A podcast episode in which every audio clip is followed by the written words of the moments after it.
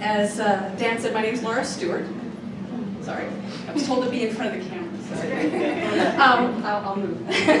Welcome. If you didn't get one of the surveys, which looks like this, which is on, which are on the chairs, uh, I'll, I'll put some ones in the back of the room, so please fill that out. It really is more about getting to understand what you want out of this group, okay?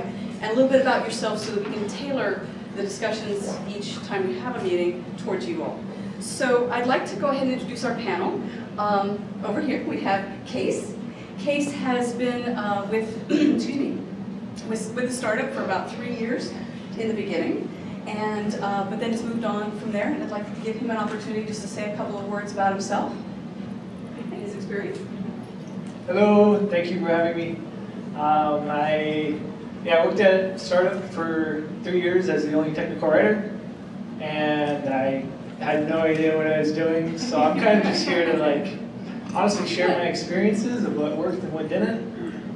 And um, and I'm at I went on from the startup and I work at Google now. I work on web stuff. Okay. Cool, thank you. Thanks, Case. And next I'd like to introduce you to Elisa.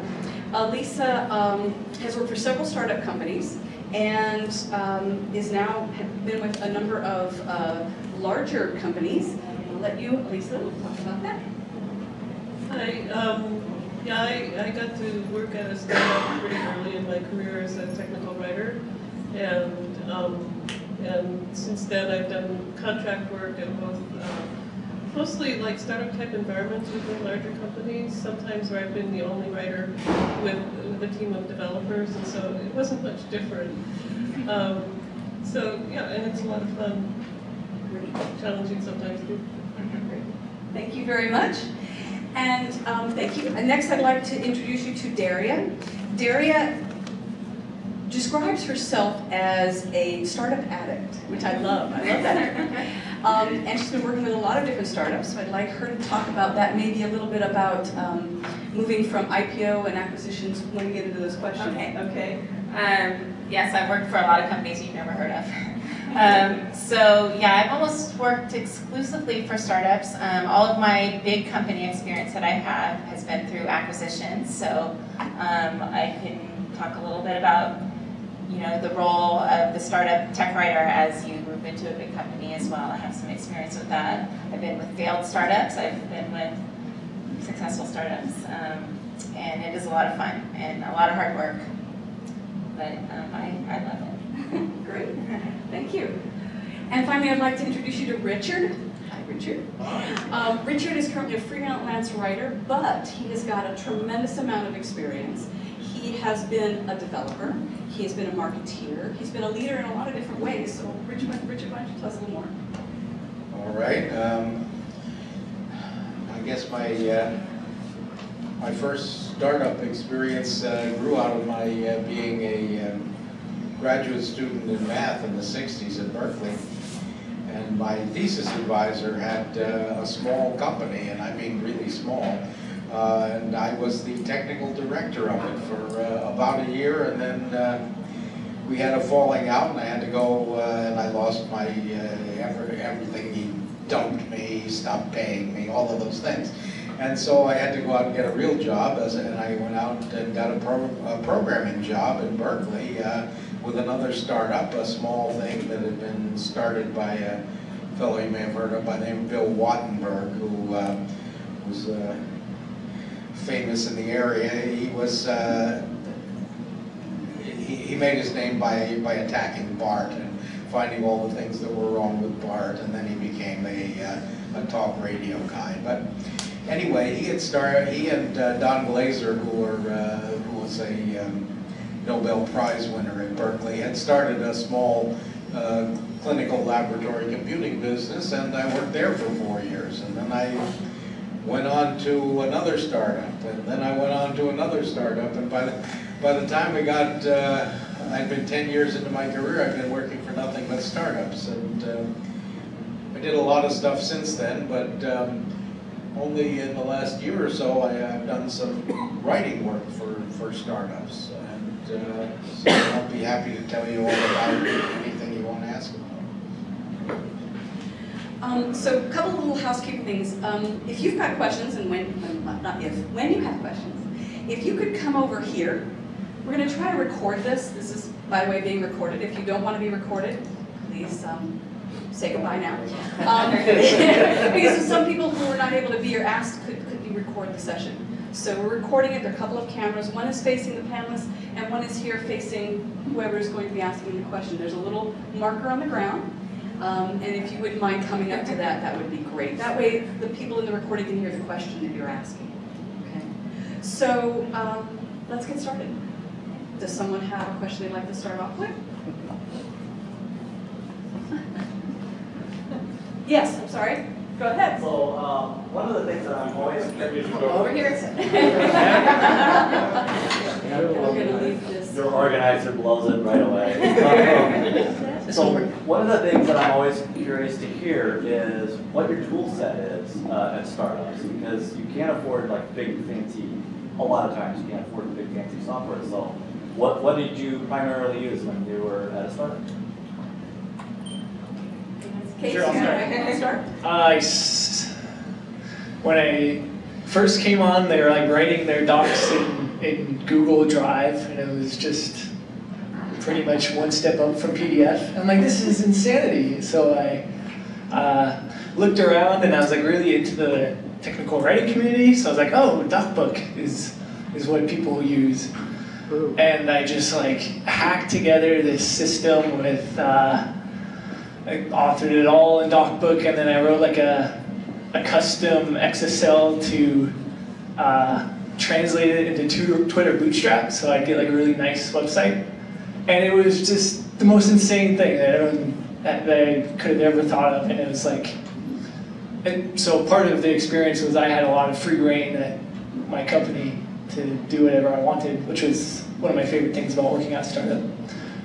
But then I went back to the drawing board. I'm like, okay, this is way too like custom, and nobody knows how to use it. So after that, I looked around. I think actually I went to write the docs, and I like got more understanding that there's a lot of really good tools out there with like a really strong community backing. And I settled on Sphinx, and then I like deployed it with Heroku. So it was really quite simple after I did it. Maybe I'll like write a little guide on how I how that workflow, um, how, how to set up that tool chain. But the big thing was for me was that it was free and uh, good source control and um, good documentation and like a strong community backing from the tool sets so that I had some confidence that it would stick around after I was gone. So I've been at this a long time, so I've chosen everything from FrameMaker to, to Sphinx to Dita. Um, the last two companies that um, I have come in to start their documentation, I have chosen Dita, and we use Oxygen um, as the XML editor, and then we have a number of transforms for um, to generate web-based documentation um, as well as PDFs. So um, I used to write grant proposals before I started writing uh, technical documentation. And I started learning FrameMaker actually when I was writing grant proposals because I got so tired of Word repaginating everything when you had to have all everything perfect. Um, so, um, so that was actually good for me because first startup where I worked already had Frame. Um, and from there I got interested in, in Dita Open Toolkit that some. And um, I really fell in love with Sphinx just because it's really easy to use, which is partly why I started coming to write the docs. Uh, and um, there's one company where I'm working now that um, uh, probably is going to change over from uh, FrameMaker. They're sort of a late stage startup. They'll change from FrameMaker. I was going to recommend Sphinx Doc, but they'll probably, it might be better for them to have MadCap Flare just because of the the support that their, their staff writer has, and I'm just, I'm a contractor, so I'm the one who's in love with Doc, but I can see a lot of value to MadCap Flare because this year um, they, they started supporting HTML5, uh, so, you know, it, it's pretty good. Well, uh, last, uh, last year I spent a a stint as a uh, contractor for a small company called Apsera over on, uh, where is it, on Howard Street. And uh, we used um, something called the middleman, uh, which is a generate, which generates static websites, and we, uh, all our source was in uh, Markdown, which we kept uh, in, in a Git repository, and and that was a very, it was a very smooth workflow and uh, very convenient and completely inexpensive, and uh, it's as good a choice as any. Question? Yes. I'm keen to hear the, um, Andrew s- uh, put up a whole bunch of questions. Oh, okay, I've got, I've got some of his questions. Come up, They were Andrew, excellent say- questions. Give us one of your questions. Tell me what I asked. Are you asking? Um, So one of the questions that, that that Andrew asked was, what skills out of- does a startup tech writer need to succeed? Um, And, and we'll go from there. So I'll, a- I'll ask each one of you a different question. So Rich, Richard, do you want to go with that one? Well, I think, I'm not sure it's a different skill set from any other walk of life. I mean, you have to be flexible. Um, You have to be able to prioritize. Um, You have to be able to do a lot of jobs uh, and be willing to get outside your comfort zone and do things that uh, you might not have thought you wanted to do, and um, that's how you succeed at a startup. So, um, Elise, what about, um, how do you, how do you meet the needs of such varied audiences that you're trying to write for?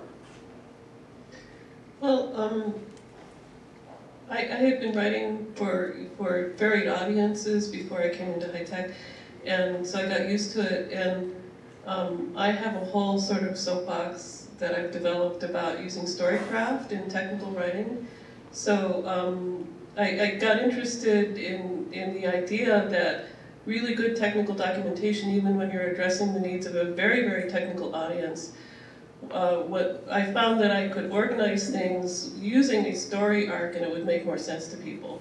And so with a story, you have a beginning, a middle, and end. And, end. and we've, kind, we've internalized story arc because most of us really like to watch movies. And the movie industry rediscovered things that other storytellers have known. And I believe that our brains are hardwired um, to understand things in some form of story arc. So, so there, if you pay attention to some some movies that address that that have really wide audiences, um, especially you know if you like science fiction, and many of us do, then you know pay attention to the fact that there'll be different specific facts that that get different kinds of people nodding their heads, right? And then if if you if you're if you're talking to people um, even in your own company who are working in different areas of the company, you, you pay attention to what, you know, the accountant, what gets the accountant nodding their head, and what does the, the senior developer, what, what, what gets the senior developers nodding their heads. There'll be slightly different things. But if, like, if, you know, we're used to watching movies that, that can address the needs of large audiences, and so you want to have things you know, you want to be including those key things where you've already seen a good response. And that's actually how screenwriters work. They test their material. So we need to be using those same kinds of skills. So um, I could go on, I could. yeah, but I think, I think that gets the main point across. Thank you. Uh, Yeah. Yeah, just to follow, follow up on that, um, could you give an example of a story arc in technical documentation for a software product? Just to kind of make it concrete for me? Well, okay, one thing that I used in a presentation once was just, you know, how do you teach, you know, teaching somebody to use um, terminal on, on a Mac, right? So you, you might just, it just, you know, ask the question, where am I? You know, PWD, print working directory, you know, and, and, and then show them, you know, this is, this is the beginning, you know, is, where am I? You know, where do I want to go? You know, so there's a little bit of a journey, you know, so CD, you know, and then And then, you know, you want, you want to give them one other little thing pertinent to what they, they're trying to do, you know, it's like opening a, a document using terminal or something like that. And then, you know, just, so give them a little bit of an increase in the difficulty of understanding. And I mean, terminal's not very difficult, but it's, it's something that some people find intimidating, right?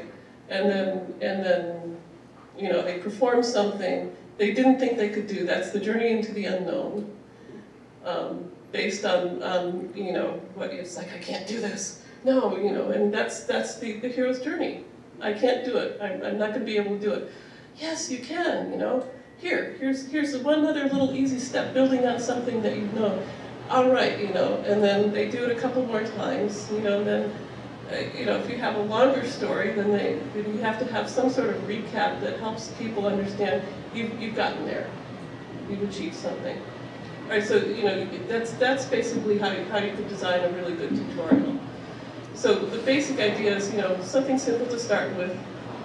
You know, give them, give them some sample code, give them some code snippets, increase the complexity, give them a sense of, of proficiency. You know, and, and you can, you can make it long or short. Your stories can be um, serials. You know, how many of us binge watch Netflix?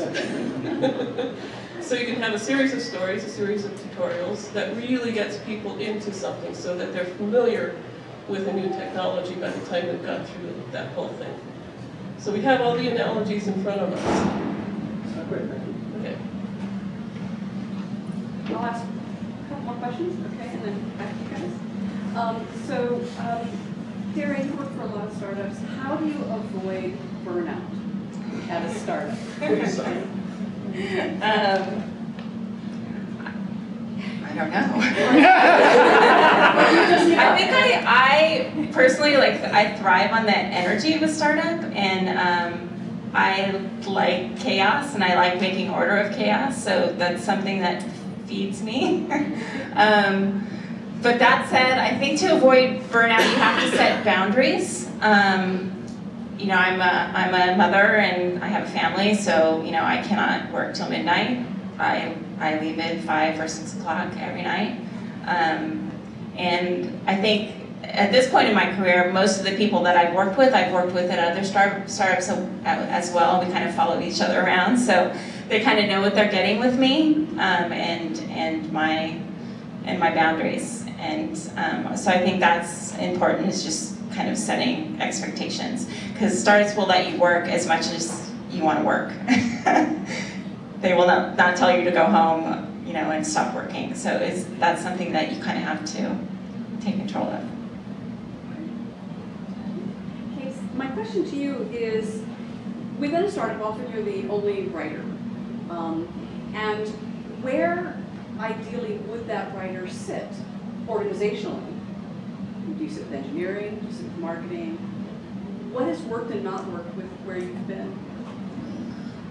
Um, my experience was mostly within the engineering department, and that was fine. But like honestly, for me, like a, I think one of the successful qualities of being uh, successful qualities of a, of a good startup writer um, would be like really connected and um, engaged with all of the different departments like somebody that I just talked to in like preparing for this panel, she, she was like, if somebody's not talking to me, I want to know why they're not talking to me. Like what's going on in that department, and because it's, it's all about just gathering all the information.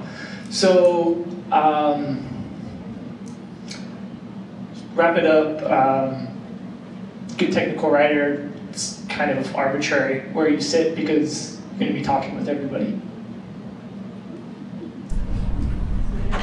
I'll ask a question.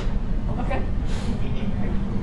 So if you're at a startup and um, you're at the point where the company needs to make money because investors have put a lot in, but it's not really showing that that uh, black line, you know, it's going downhill. At what point do your nerves just give way and you decide to jump ship, or do you just ride it out until they, they decide to lock the door?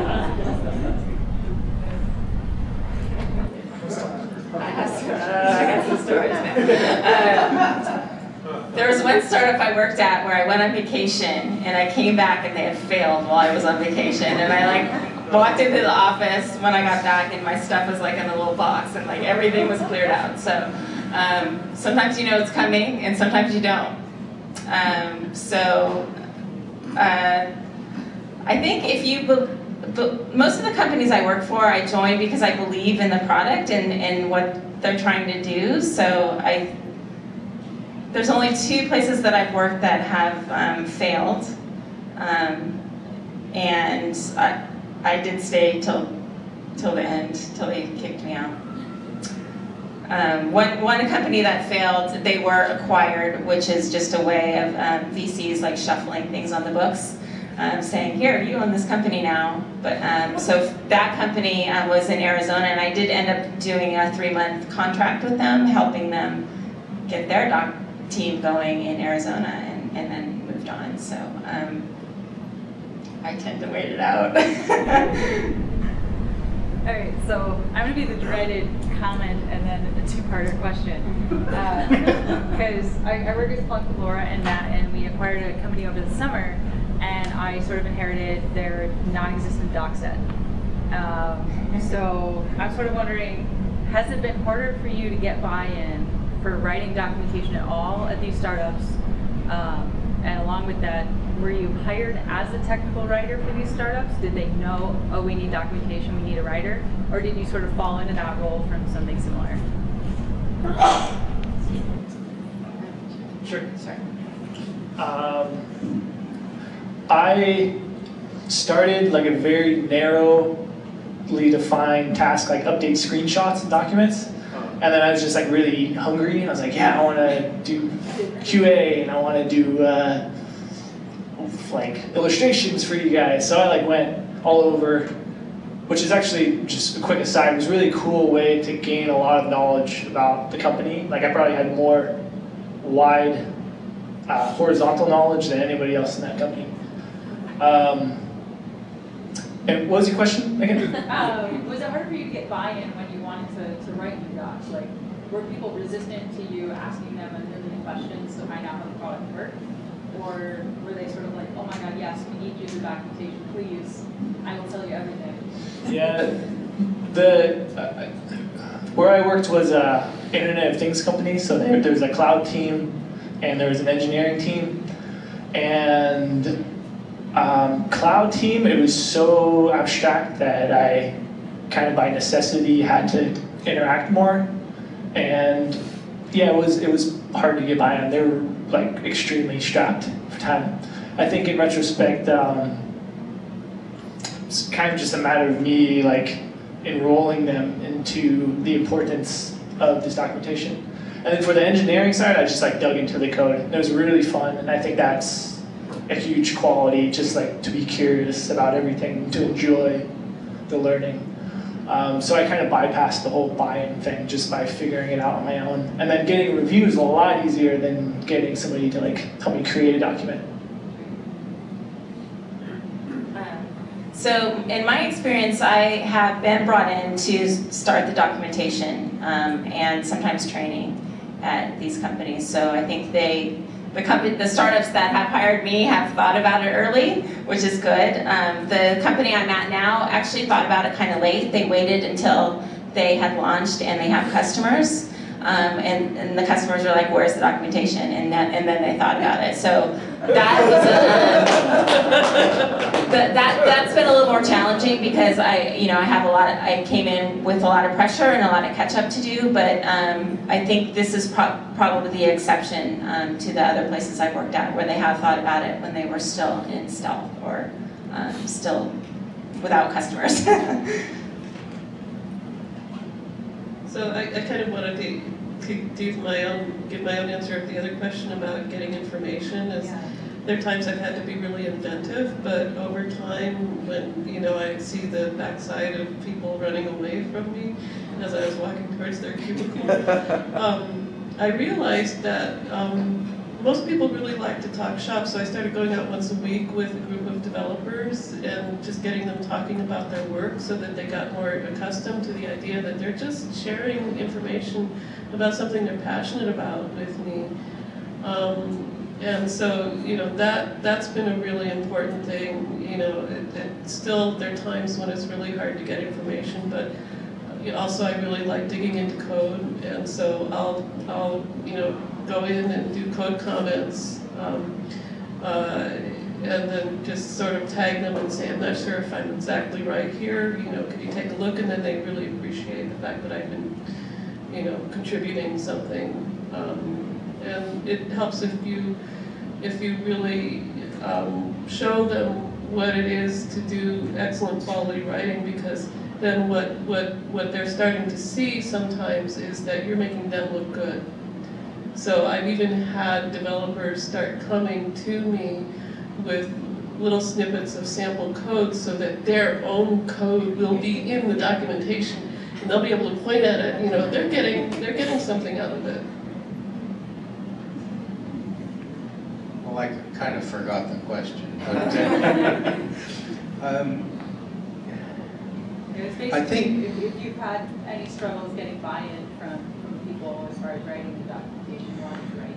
I, I think usually they hire me to write the documentation, so I, I don't have trouble on- that end. My, my trouble is usually trying to figure out what's going on. Um, If you're in some sort of startup, especially if you haven't been there from the beginning, but you're, they bring you in to help them with their documentation, um, there are people who have been so immersed in it that they don't even know what what people need to know to understand it. They uh, they may work directly with customers. They may, uh, in fact, many startups are in the situation where uh, you send you send an engineer with the product and they they just keep working with it and, and get it set up. So. So to, to go to the point where you have general documentation that, uh, that lets you, lets the company go to the next level because you don't have to send an engineer with each thing you sell.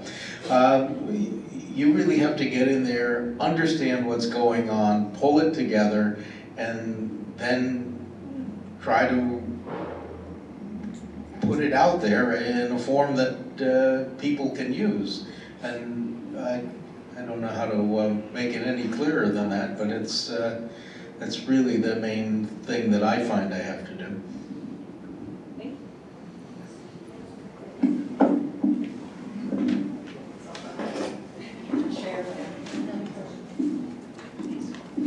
Thank you guys for being here.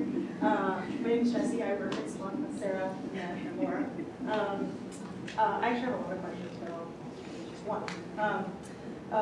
For for those of you at the startups where might not have any customers yet, um, how are you identifying your customer and who you're who to write it for? And I'll take my answer off here.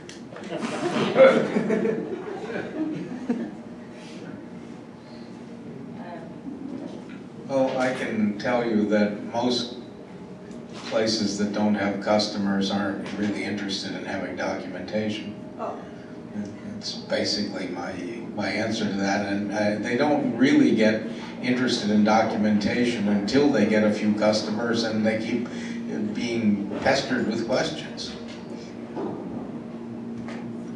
So I, I worked at an early stage uh, startup that um, had started off with, when I started, they had one customer, but we had to imagine other customers. But since there was one, I could imagine other customers that might be similar uh, with some differences, and that's basically the idea, you know, just use your imagination. Um, and also, you know, it's like, well, what customers do we want to have, you know, so that you're writing for those people that the company's trying to attract. Um, so you can study up on, on what kind of information is already available for the type of audience you're trying to attract, see what written materials they respond to, and, and adopt, you know, adopt a style that, that works for that audience. You know, basically use your imagination. Um, yeah, I've started at a few companies that did not have customers yet. Um, what I usually do, well, most of the companies I work have worked for are in the same market space um, in big data, and so they're all trying to solve some aspect, um, a problem of big data, and so um, the customers are kind of all the same. Um, so I, I understand that audience pretty well, but um, one of the things I do is I look at the competitors' documentation, if there is some out there, other other similar products in the market space, see what they're doing. Um, I focus on the problem that this particular new technology is trying to solve. Um, also, a lot of times when a technology is really new, um, you might have to come up with some creative ways of explaining it and helping um, users make that leap from what the old way of doing things was and the new way of doing things. So, um, for example, um, one of the products I worked on was um, a distributed database. So a lot of those users knew what a, knew what a database was, but distributed database was a new concept at that time. So, kind of um, helping them make that leap from the old to the new. Um, so a lot of concepts and tutorials and pictures. I like pictures.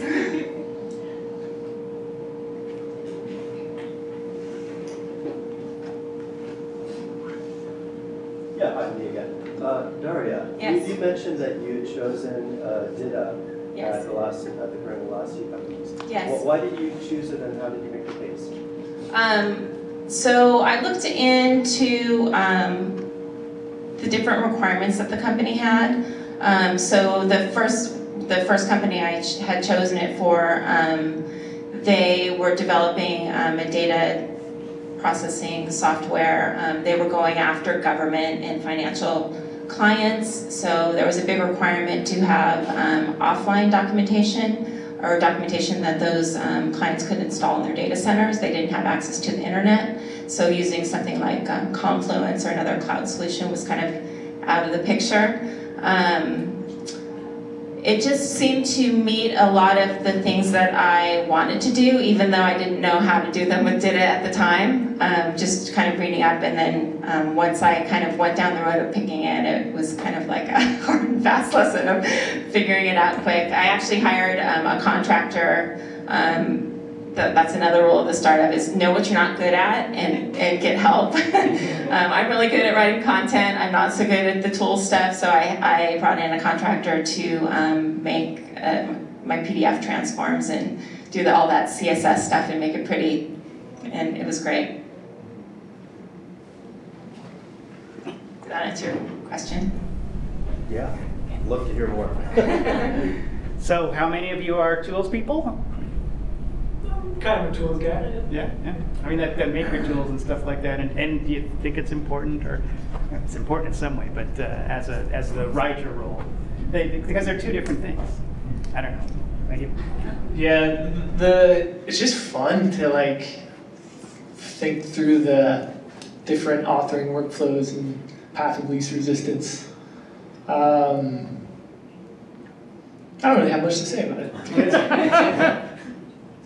I think um, picking tools is a big part of um, if you come in as that first tech writer um, because you need to pick something that's going to meet your needs right now and the needs in the future. Um, so I've been through a few acquisitions and part of that acquisition process is that other company looking at how you do things and seeing how easy that's going to be and what kind of information that's, that's part of the due diligence process of getting acquired. So you kind of want to think about yeah, you, you need to get started fast, and, and but you also kind of want to use best practices and, and take a look at what big companies are doing as well. A lot of big companies are using DITA in um, XML.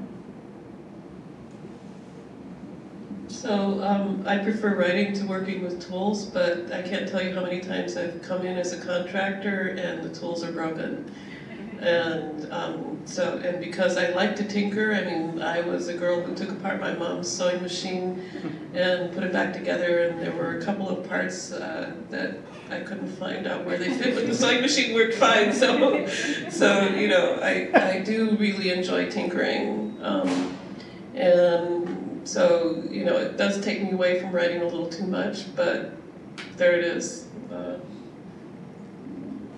Well, back, back when I was a developer, I was a tools person. I, I liked, uh, I wrote debuggers and operating systems and stuff like that, but, um, uh, I haven't really done a lot of tools work in, in, as a writer ever, ever since, uh, since the FrameMaker days, when I, I used to do, uh, a lot of template work and get those things right, and that, that was kind of fun, but, um, no, I, uh, I think, uh, we have specialists who do the, uh, do the tools now. If you want, if you're gonna do DITA, uh, uh, as Dory says, we, you need somebody to come in and, and really set it up for you, rather than trying to figure out, uh, how to use the open toolkit and how to do the transforms and how to get the kinds of output you want and all of that stuff. It's, uh, it's, it's just, uh, it, if you, if you focus on that, you'll never get your work done. I have a follow-up question on this. Um, when you've gone to startups, have they initially dictated to you what they wanted, what tools they wanted to use? Or did they let you have leeway in choosing the, the authoring tool? Uh, So, um, it's been both. Different startups have different ideas. Sometimes they're people who have a clear idea of what tools that they want to see used, and other times they want information from me to help them make a decision.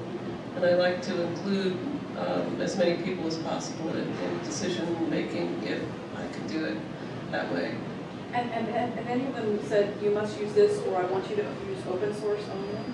Have you had any of that happen? Well, no, it's usually it's, it's more like what's the cost and what do we get for, from paying, for paying that money? Right. And then, you know, what are we gonna have to pay consultants if we adopt open source? You know, how are we gonna maintain it, blah, blah, blah. So there's a series of questions and it's basically cost benefit analysis. Um, And different things make sense for different companies, you know, you- certain things, you, um, you know, you, you wanna make sure that people are gonna be around, if you're gonna use open source, people, you know, that, it- it's when there's open source and nobody's around to maintain it is when somebody like me is brought in and surprise, surprise, the tool's broken, you know. Well, yeah, I do know how to fix it, but you know what, it's taking me away from the writing that needs to be done too. And so, you know, sometimes people don't plan um, really well to support open source. They think it's low cost or no cost when they really need to write something into a plan. And sometimes people don't want to hear that. You know, so in that case, if I really see that people don't want to hear anything about the real cost of open source for writers, I'm going to do something like recommend, you know, that they buy a, a, a completely baked product because I want to have compassion on the writer who's going to be trying to pick up the pieces later on. so, yeah. Um, all the places I've been, I have been able to make the decision myself, but um, I definitely have had to take um, into consideration what other people thought and wanted. Um, the one company that I chose, um, Sphinx Stock, was um, one of the requirements was they did had an open source component and they wanted developers to be able to contribute to that, um, developers outside of the company in, in the community. So they need, they needed something um, that developers write in, and um, Stocks was pop, was a popular choice. So um, that's why we went with that with that company. Um, so I, again, it goes back to the requirements and like, you know, what is the audience of the product, how the product's going to be delivered, who's going to be using the product, and how they're going to consume it. Um, that should feed into your decision about tools rather than just picking what's what's popular. You gotta you kind of gotta think ahead of everything that's going to happen. Yeah, I had leeway to to make my decision, um, how to, what tools to use. Requirements were a big one for us. Like there was um, not. They, they wanted some kind of protection behind some of the documentation, um, and like early on in the requirements, like we, we looked at Confluence, but the whole user base survey-based system and like the, I think it was the potential for some customers to see other customers. That was like a, a deal breaker for us. So, um, and then I went with, I like markdown approaches because it's just completely um, taking over like all developer documentation that I see nowadays is markdown. So everybody knows it, so there's no upfront investment compared to uh, DocBook or DITA for me. Like, no engineers. Engineers, from my experience, they despise XML things. Yeah.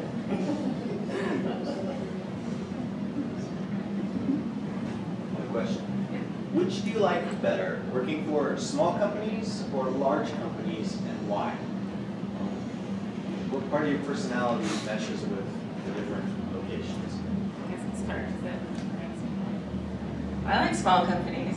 Um, I like small companies because um, it's less about developing documentation and it's about developing a company, if that makes sense. So it, yeah, you're, you're there to write the documentation or develop the training, but you're also kind of invested in this company being successful. And there's this camaraderie and team binding together that goes with that. Um, you know, I like being able to walk into the CEO's office and ask him what he did over the weekend. It's it's it's a family. It's um, I so I like small companies. I like that my input is affecting a lot of different areas of the company besides just these books that you know come out. Um, I've worked in large companies, but usually in, in sort of startup type groups in the large companies, and so that's more what I relate to. It's almost a small company feel, and you know, um, so you know, I really um, sort of bond with the engineering team in, some way uh, if I'm in a contract long enough. And that's something, I think it's similar but a little different from what you're saying. You know, it is, a, it is kind of a sense of family, so um, I like to feel useful to actual people and, you know, by working in a, in a group that has a sort of cohesiveness, I, I get that sensation that I'm really doing something that's helpful to a group of people who I really like. So, you know, because it's helping them sell their product. Well, there's good and bad in everything. Um, and I like, uh, I like big companies sometimes, but I think more, more I like small companies. Big companies are good. They, uh, they don't, they- put a predictable amount of pressure on you. They pay you, you know, they, they're not gonna go out of business generally, uh. Um, the, the small companies, uh, as Daria says, you can go in and talk to the CEO, and that's fun, and uh, it's nice to get to know the developers and be um, on a close relation with them or understand the problems they're working on. And in a small company, you can really do every job, basically, or you sometimes you have to do every job. So the, the pressure is bigger on a small company. Uh, the, the sense of uh, knowing the people is better. Uh, it, it, it's really, I mean, it's just good and bad and everything. There, uh, wherever you wind up, and you know, you can find the good part of it. And uh, but if you really want your work to be part of your social life, you want a small company. Hmm.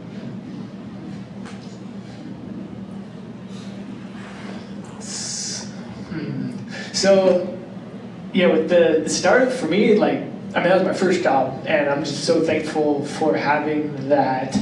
Um, it, it like taught me such qualities to like dig in and do whatever it takes and be like really persistent, and I'm like carrying those over into my current job, and like that stuff about the the impact of talking to the CEO or like I would go to the the embedded engineering lead. I'm like, this API is garbage. We gotta fix this. And then they would fix it. I'm like, yes, I, I helped and uh, that for sure, that like building a product up from the ground, that's really exciting. Um, and then, I- like, I don't know, uh, Google is like not your typical large company, I think, and it kind of feels like a startup still, but with not without the resource constraints. And what I like there is that I'm like really um, digging into my products and mastering them without all of the the other stuff. So back when I was at the startup, I, I loved having my hands in everything. And right now I'm loving the opportunity to like really dig in and, and master my two products. Let me add one thing here. So can- this can happen at a big company too. I, I uh, was documenting a, um, a graphics processor chip that National Semiconductor was developing. And um, basically I went, uh, went to the um, development team and I said, you, the way you've laid out this instruction architecture is in- inefficient and if you just change this or you, uh, you, you could, you could have general purpose registers instead of just special purpose registers and so forth. And, and so they changed it. And so, I mean, you can do, you can do the same thing in a big company, but uh, you really have to have the relationships with the people who are, uh, who are in a position to, uh, to do the things that you want to see implemented. So I have a question about distribution. So um, I've worked at some startups where, you know, we think our product is so secret and so special that we can't let anybody see the docs. So, you know, nothing on the web, nothing, you know, and, um, you know, to me the least secure thing is a PDF where they can just send the whole thing to somebody. But, you know, how do you uh, make the case for making some of the documentation public? Do you start with all of it or a subset? What areas are best to start with and, and so on? We, you know, we have like a web portal, but it's behind a login. So it's really hard for some of our end users to get to it. You know, the name support people can get in, but you know, how do you get that to people? Thanks. Yeah, that's a um, tricky thing at a lot of startups. I'm all for having the docs public. Um, a lot of times the founders are sensitive about that. Um, my last company, it was two years in, they finally, did, you know, I won the battle to make the docs public. Um, where I'm at now, it is behind a login. So um, I think just keep asking. uh, at a certain point of the company's maturity, they might feel like they're ahead enough with their IP that they don't have to be so secretive. I actually think it leads to more sales to have the docs public because um, people can self-educate and they can see if the solution meets their needs, especially if your docs are good. You want them out there. Um, it's going to bring in more more customers. Um, but again, it's like, yeah, that thing about sales is your ally. Um, our sales team, I was like, he went to me, or the, the, the head of sales, and he's like, we're getting so many leads from this, so like, hook it up to analytics if you can, and be like, look at all this traffic that's coming to it. And then the sales guy is gonna have a lot of pull in the company. Um, if you can get stories of users getting confused, then you can go to the CEO and be like, is this what you want? Like, no. And then uh, I kind of push them and I'm like, um, yeah, if the IP is really that sensitive, but a lot of times it's not. And I just like made the case that uh, let's work more on the products, like, like well, that's, that's an aside. And then I think the last one, yeah, just keep pushing them. Like a lot of the time, it's so not necessary to to have it behind the the portal, the login.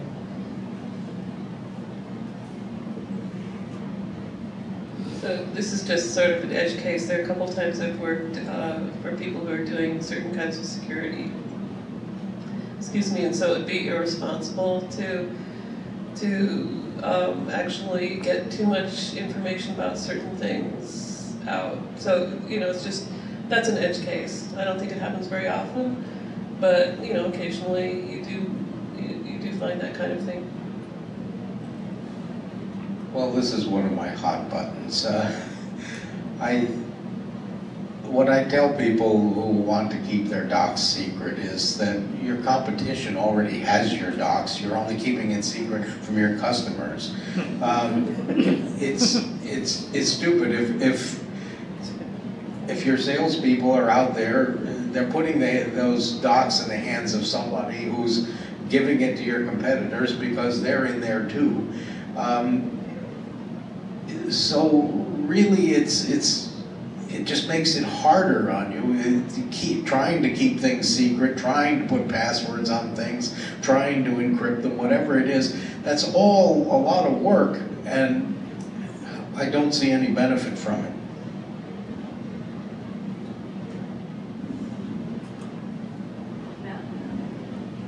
So uh, those of you who've been a solo writer at a, at a small company, have you been tasked with building out a doc team? And, and, and either as a manager or as, as a, you know, as another member of the team and how, what lessons have you learned from that? Well, I haven't built out a whole team, but I've helped hire a couple of writers and it was a fun experience and I got to mental, mentor a couple, a couple of uh, younger writers. So I really enjoyed that.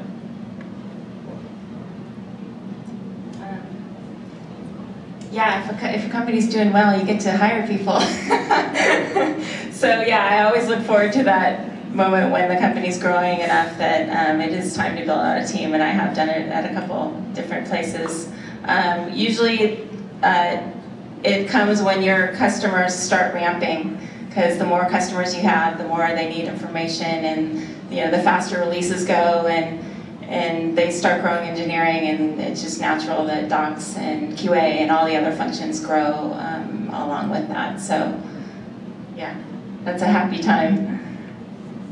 Um, didn't build one at Rand, but I've talked to a couple of people because I'm curious about this myself. And a big one was like selling the value of a writer as this person that has this unbelievable uh, cross-sectional understanding of the company, and that, that's a, that's a really big asset. And then um, taking it on as taking the writer on as like this fresh pair of eyes that's gonna pour over and uh, um, I'm losing my train of thought.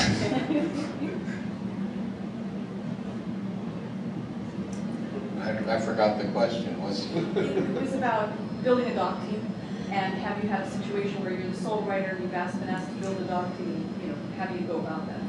no, I haven't had that situation. Although I've had to mentor a lot of uh, new writers, or at one point I mentored four Indian writers who uh, took over my job. One more question here, and then I'm gonna wrap it up with a couple. Um, so thinking about scenario where you first enter a new company or you first encounter the product and you need to grasp an understanding of it, what do you find to be the most useful source of truth for what that application or product does? So where do you look for being the most accurate, the most up-to-date, the most comprehensive, be it UX, an original specification, a test script? Where's the source of truth? The product itself. Yeah. As expressed by what? Code? Um, I usually, oh, I usually install the product like the first or second day that I get there and play with it. I, I know the goal of the user. I know like what I'm trying to achieve, um, be it like an analytics report, getting my data in. I do have a little data background, so um, I feel like I feel the pain of the users. Um, so I, I think you have to experience the product firsthand and see if you can meet the goal that you're trying to achieve with it. And if you can't, that's where you start kind of polishing those edges. Um, I think that a lot of times you, when you come into a startup, there's so much that needs to be done, especially if, like in the situation I'm now, that they have customers already. Where, where do you get started? You start with what's hard. And and try to do like little things that are quick that you can get out to, to buy you time to, to, to build the big thing. So um, you know, a huge installation guide that covers every little thing, it's gonna take a while, but I can make a quick checklist of like, what are all the prerequisites that you need, and here's like the five high-level steps in, in a day, in, in, and then it buys me time. So it's kind of a, a, a trade-off. I think the source of, source of truth is the product and the goal of the, of the user, and making sure that you are getting information out that helps the user achieve the goal. the goal of the user for sure, 100%. Uh, there, ran, there was like Internet of Things devices, so like build it, build a little uh, thermostat, connect it, control stuff. And for me, I would just build these little applications, and that was the funnest part of the job, just tinkering around and figuring them out. And uh, there's so many times when I would build it and use the API and um, like go back to the spec, the spec was completely wrong, like in terms of signature, of like API signature of the thing, and also just like functionally how it worked, how it behaved. My experience was engineers are implementing the whole system and they, they might not actually be like taking the time to, to be their own end user and, and try out the product. Um, source code's also helpful to dig in and be like, this is what it actually does, but 100%. Go step into your customer's shoes and, and try to create that goal. So I agree with everything that they've said, just like, like, in some places I've done a daily build, I come in in the morning, build a product, you know, see, see a couple of bugs, file the bugs for the engineers, so I've got more friends. Um, and, you know, really work with the product. But I just wanted to tell a little story that is, is kind of fun in the telling, is that, um, at, at one startup, they wanted me to write a whole, you know, big document, and it kind of needed to be done so that it could be checked off the checklist. But I understood that the actual customer already knew the product really well, what they wanted was a cheat sheet that was just one page printed out on two sides. And so I quickly got that cheat sheet out for them. I understood exactly what they wanted, and they were elated. So, you know, I got like a little gold star from the, from the customer, and then I went and I completed the other thing that everybody wanted me to do, which was, you know, much bigger document. But, you know, please the customer first, understand their needs.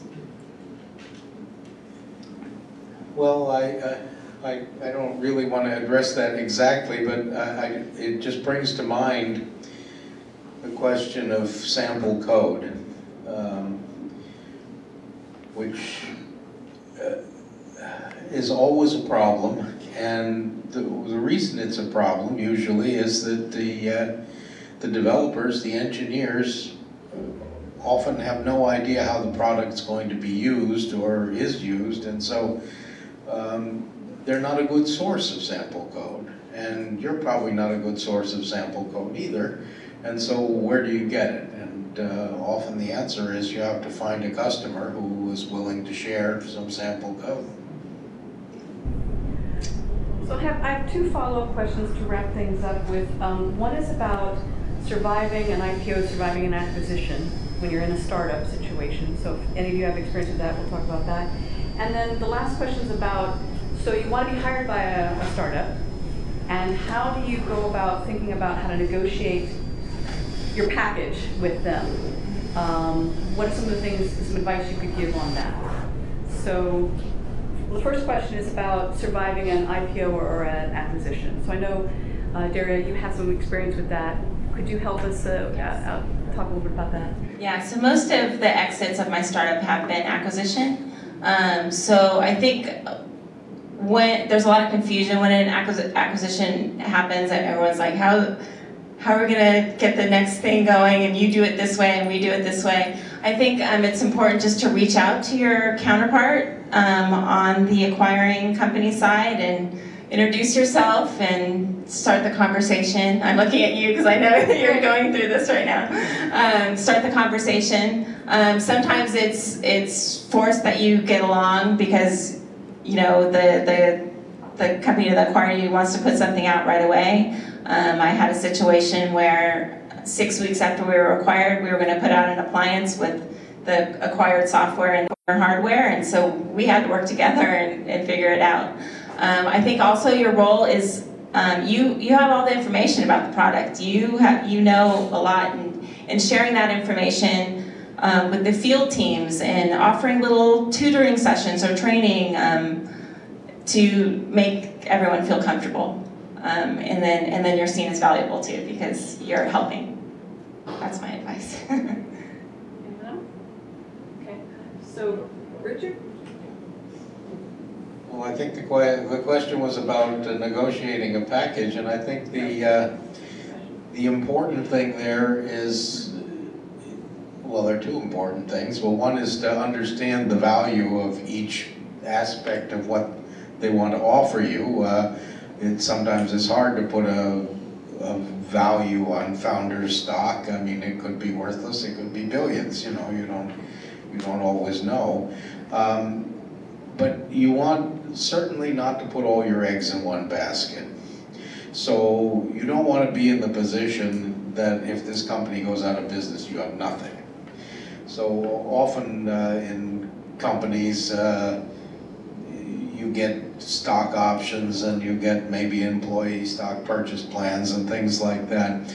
Uh, it's not wise to just to hold on to all of that stuff, usually. Um, usually it's best to be diversified in your investments, and that means uh, just don't put all your eggs in one basket. Now, as far as evaluating what they offer you, um, I don't have good advice for that. Um, so a lot of people think when you go to a startup you have to take less salary because they're giving you equity. That's not true. The, the startups pay market value for the jobs and you should expect that. So if they're saying, oh, well, you know, we're gonna give you this because you're getting all this equity, I wouldn't um, go, I wouldn't accept that. so I would say like know, know what your market value is worth. Um, I'm lucky because I'm married to a compensation consultant, so every time I'm looking a job, he the numbers for me, so I know exactly what I'm worth.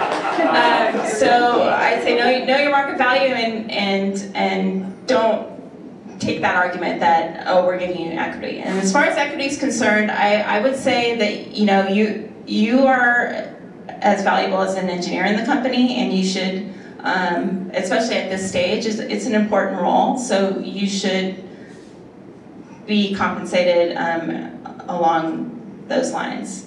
So the, the companies that I have started with, usually I get less than 1% share of the company. It's anywhere from a half of 1% to a quarter of 1%. Sounds really small, but um, for the stage that I come in, that's kind of the average of what an engineer you know, uh, gets and what a technical writer gets. Um, that's just been my experience. So it's, it's less about the number of shares and about the, the percentage ownership of the company. Yeah, I mean, all I just have to say is there's an incredible demand for technical writers, so that us being on par with engineers is like, hold your ground with that one, for sure. Can you ask them individually at, at afterwards? Okay. So, because we have, we, you know, have a little time, timeline here. So I want to thank the panel for coming. I really appreciate you all.